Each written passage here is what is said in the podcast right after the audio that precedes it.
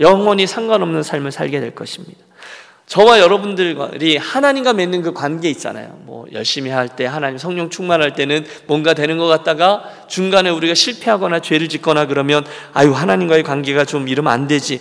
그랬던 그 불안불안했던 그 관계가 완전히 회복될 것입니다. 하나님을 우리 주님을 거울과 거울 옛날 청동 거울 보는 것처럼 희미한 것이 아니라 얼굴과 얼굴을 맞대면서 그분을 기뻐할 것입니다. 우리들이 함께 있는데요. 우리들 안에 있던 갈등이나 부족함들도 다 사라질 겁니다. 아쉬움이 없을 거예요. 부족함이 없을 거예요. 오직 사랑과 기쁨과 회복과 만족이 가득하게 될 것입니다. 어디서요? 그 나라에서 말입니다.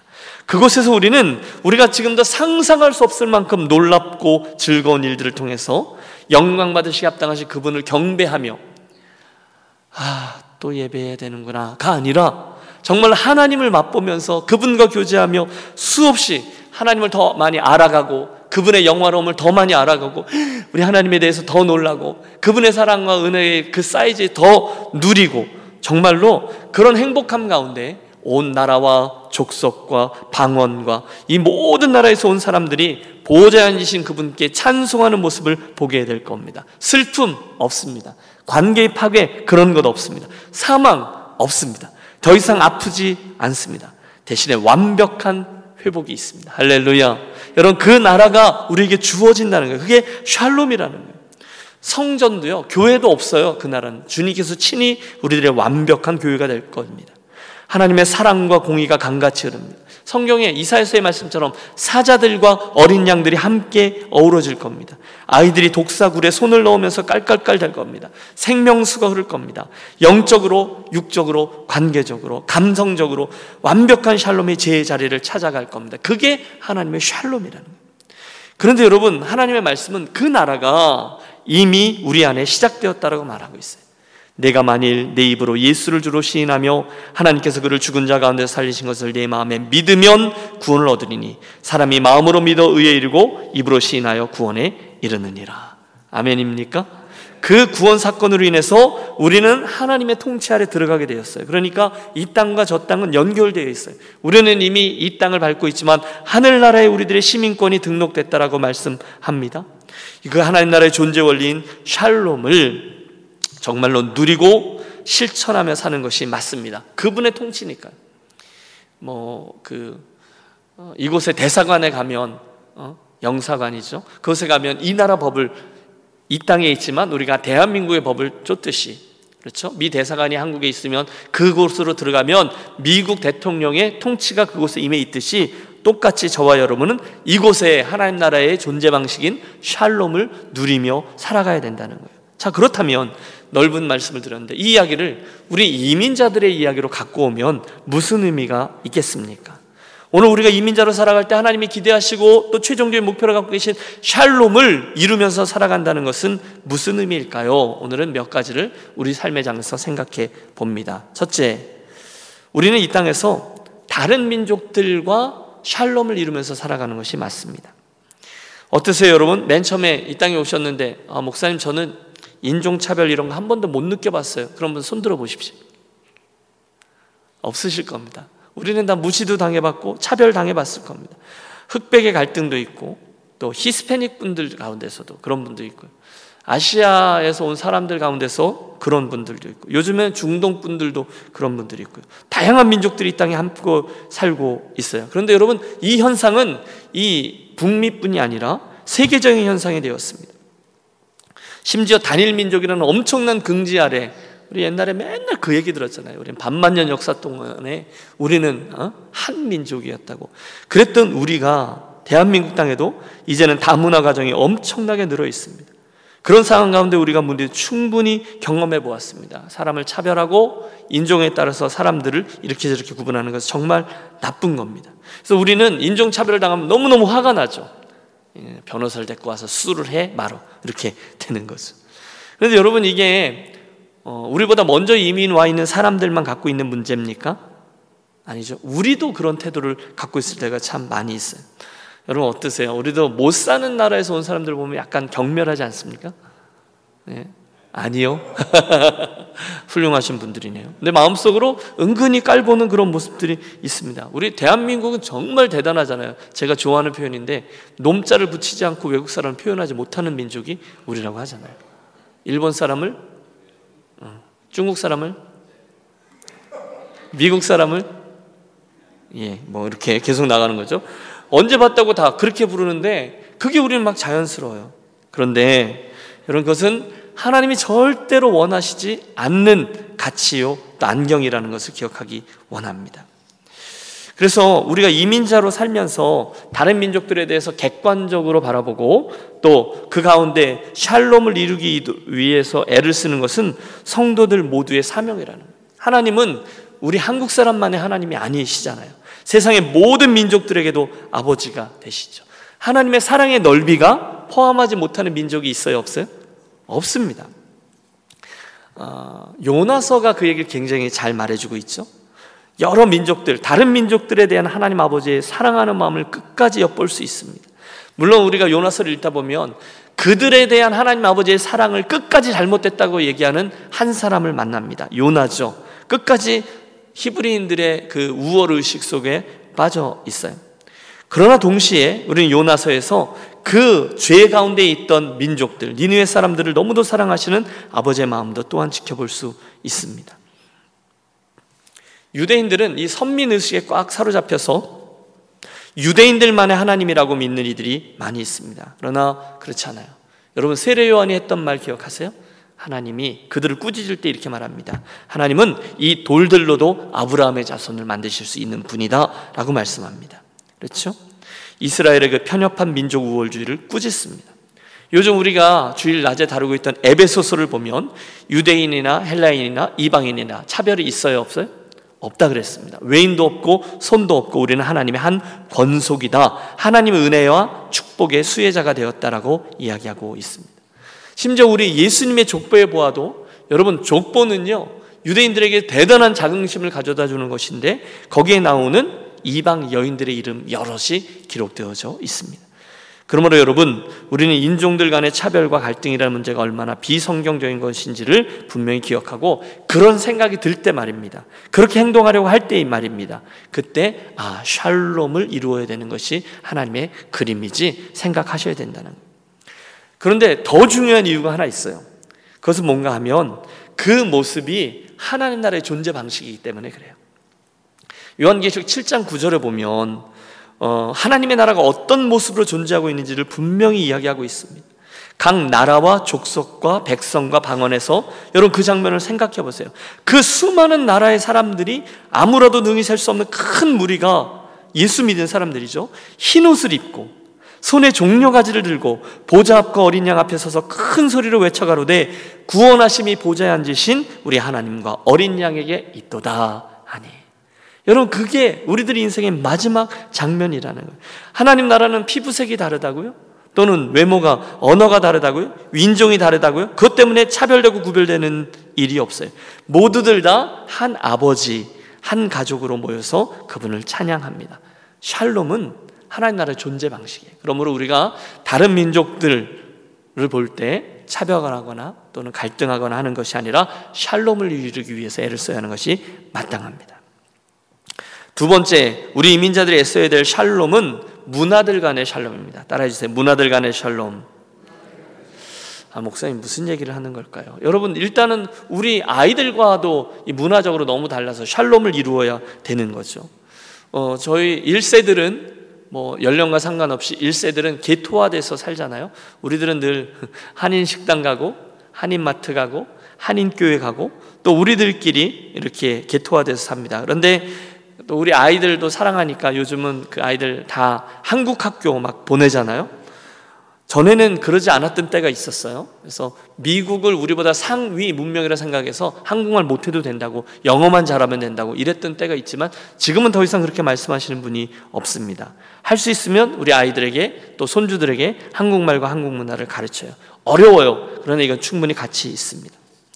재미있는 연구 자료가 있어요. 폴 히버트라는 이분이 문화인류학자요, 종교학자인데 이분의 연구에 의하면 여러분 유럽에서 이민자들이 왔는데 독일이나 스웨덴이나 영국이나 같은 그북 북쪽, 북서쪽에 있는 이민자들이 미국에 와서 이곳에 있는 문화와에 동화되려면 3세대에서 5세대가 필요합니다.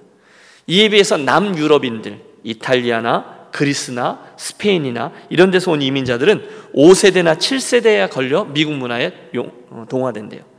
근데 우리 한국이나 중국이나 일본에서 건너온 아시안계 이민자들이 미국의 문화적으로 이렇게 동화되는 데는요, 7세대에서 9세대가 필요하대요.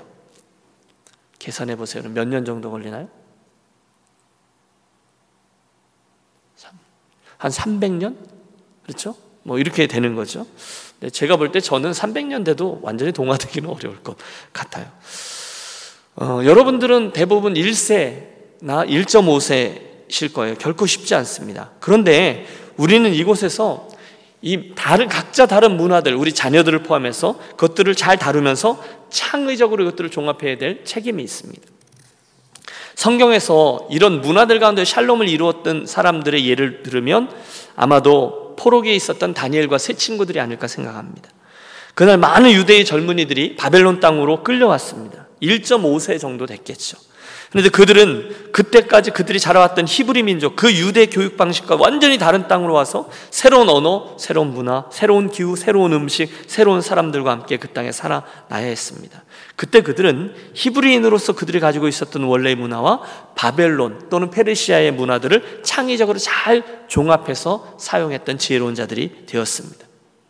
사도 바울도 이런 창의적인 모습을 보여줬습니다. 그가 2차 전도 여행 중에 아덴이라는 곳에 갔을 때 그들에게 복음을 증거할 때 어떻게 얘기합니까? 히브리식으로 접근합니까? 아닙니다. 헬라식으로 접근합니다. 그리스어죠. 아덴 사람들, 아테네 사람들이죠.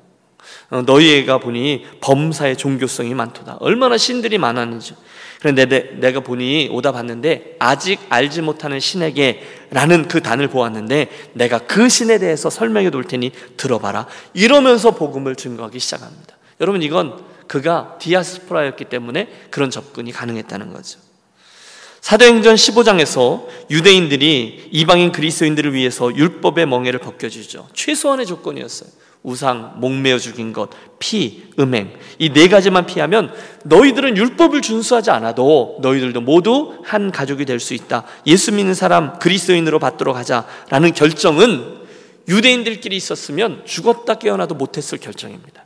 그러나 그곳에 이민자 출신 지도자들이 특별히 디아스포라 교회들의 지도자들이 함께 있었기 때문에 그런 놀라운 일을 결정할 수 있었죠. 예. 다행히 하나님은 저와 여러분에게 그런 여러 다양한 문화들을 객관화시켜서 볼 수 있는 기회를 주셨어요. 한국에 계셨으면 보지 못했을 거예요. 내 거밖에 모르니까. 그때 우리는 이 다른 문화들을 배타적으로 대하지 않고 잘 다루어서 좀 더 창의적이고 좀 더 발전적인 문화를 만들어야 합니다. 이게 이제 문화들 간의 샬롬이라는 우리들에게 주신 사명인 거죠. 세 번째로 우리가 이 땅에서 이루어 나가야 될 샬롬은 갈등들 가운데의 샬롬입니다. 수많은 문제들이 여러분 이 미국 땅이 지금 존재하는 거 보이시죠? 요즘에 트럼프 대통령이 어, 잘하는 것과 잘못하는 것들이 있죠. 근데 이제 그가 잘하는 부분이 있고 단점 중에 하나는 어, 그 전형적인 미국인의 사고를 하고 있는 거잖아요. 그래서 유색인종한테는 좀 불리하다 뭐 이런 이야기 하는 사람들이 종종 있죠. 맞습니다. 어, 가, 많이 가진 자와 적게 가진 자, 흑인과 백인, 주류 사회와 소수민족 사이에 갈등이 있어요. 그런데 그 갈등들 한가운데 서서 그럼에도 불구하고 샬롬을 이루도록 하는 것이 우리들의 사명이라는 거예요. 여러분 룻기를 우리가 한번 다루었죠. 우리가 잘 알던 대로 모압 여인 룻은요 그 안에 수없이 많은 갈등들이 존재하고 있는 딱 가운데 서 있던 여인이었습니다. 그녀는 부자와 가난한 자, 유대인과 이방인, 주류 사회와 소수 민족 사이에서 아름다운 샬롬을 이루었습니다. 그녀를 중심으로 해서 수많은 샬롬들이 교차하고 있어요.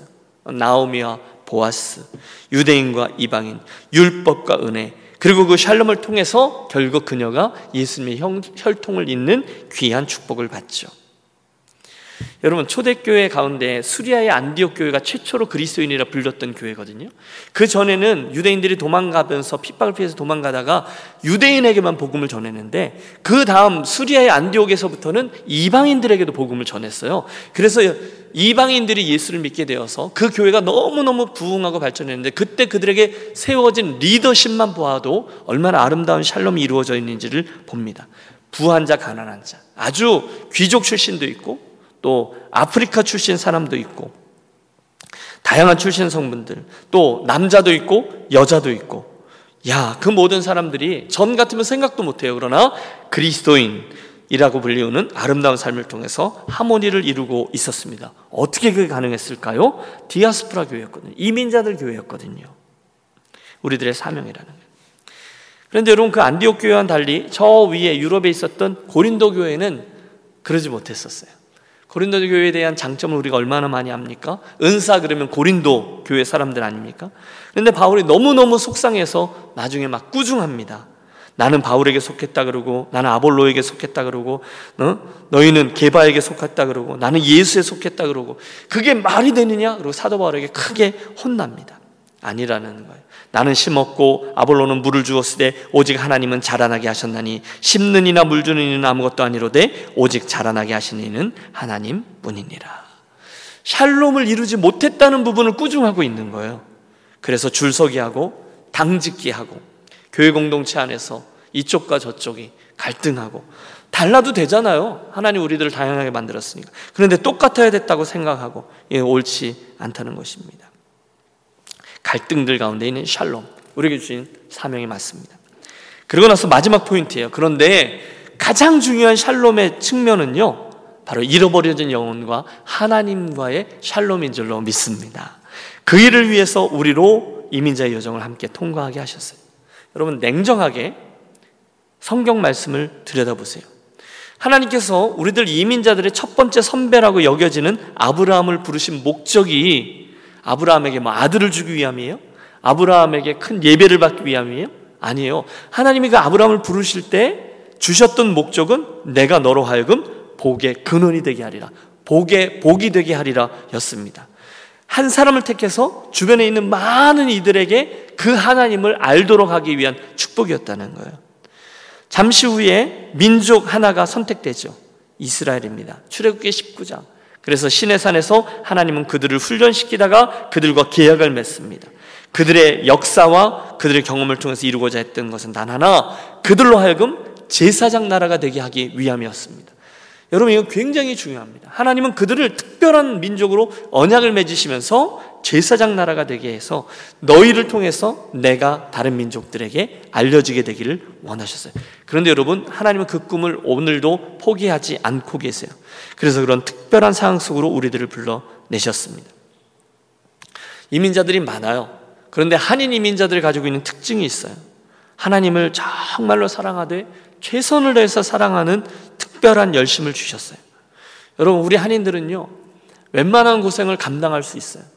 그 열악한 하와이의 사탕수수 농장, 아니 유카탄 반도의 그 애니강 그 농장 말입니다. 어디든지 들어가 살아남을 수 있는 강인한 민족성을 가졌습니다. 그날 이후에 우리가 배운 이 다른 나라 언어, 다른 나라 사람들과 소통하는 방식들, 타 문화권에 적응해 갈 수 있는 훈련도 해봤습니다.